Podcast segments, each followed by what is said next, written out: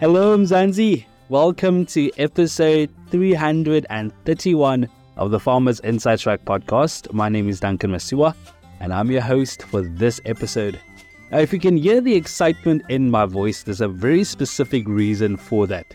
In various corners of South Africa, a network of compassionate and resilient women has taken it upon themselves to address the plight of the less fortunate.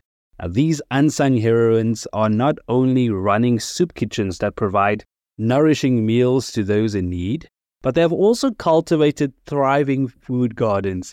I'm always so inspired that amidst the challenges of poverty and food insecurity, these women have become beacons of hope, creating a vital link between their communities and the sustenance they so desperately require. In this episode, we celebrate one of those women who I met up with recently. This is Mme Ntombomzi Bashuru, the founder of Masibonelaneni initiative in Khayelitsha. May, welcome to Farmers Inside Track. I'm so excited to have you with us. Tell us what inspired the initiative of your garden project and maybe share the motivations and reason behind its inception. I started the garden two years back because of the, um, you see, things are very expensive at this stage, like the cabbage, they're very expensive. So I decided to start the garden at the back of my house because I started the soup kitchen in 2010. And that time I was struggling to get sponsors. So I decided to do the garden so that I can help myself to feed the people because I never get a sponsor from anywhere. So that was my decision to do that, helping me to feed the people. Then I started the soup kitchen, but because of the circumstances, the COVID and other problems, then I stopped doing the soup kitchen. I had to go and work because I need to buy food from the money that I got from from the salary. So I started to go to work. I wanted to go to work. I work, I think about five years. Then I, I go back to the soup kitchen because that's my passion. I started 2010. I was 42 by then, but now I'm 64. So now I'm not working. I rely on pension, but the, the bits and pieces that I got from my family, I like to share with the people. So that's what I like. It's very important because some families, they don't have nothing.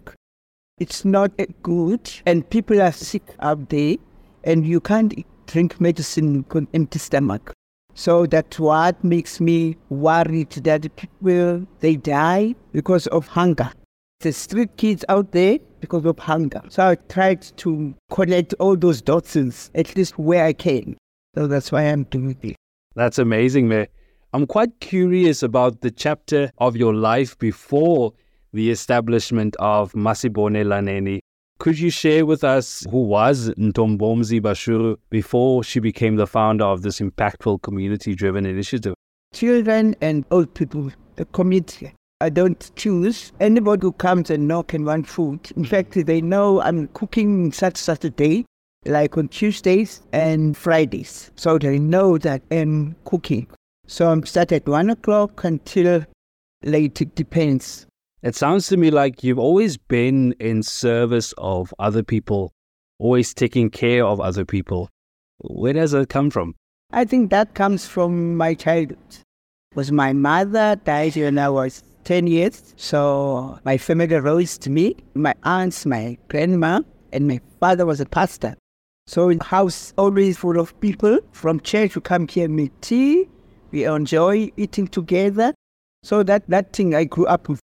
Tell us a bit about your garden. How big is it and how do you grow your food? My garden is not that big because it's in my yard. But what I did, I collected those baths, white big baths, the car tires. And then I built garden site around my back. And then I put those tires and the bulb and I put sand and everything. Sometimes when people are not busy, they come and help me chopping. We used to chop a, a previous day. If I'm cooking today, they come and help me. And seeds, where do you source that from? The agriculture. They gave us seeds last year with forks and uh, spades and some other items. And this year, they always look after us. May, of course, running a soup kitchen and a garden cannot be easy. What specific challenges do you face in successfully operating and maintaining the food garden? The stealing, because people they used to jump fences and come and steal. You can't do nothing about it. And the, the weather, because sometimes when it's too hot, but we do have nets that agriculture gave us to cover. And then the watering cans. No, the agriculture did something mm. for us. Have you always known how to farm? Who taught you the basics? I grew up in Eastern Cape. So at the back of the house that got like a farm. So our father taught us how to do the rows and plow.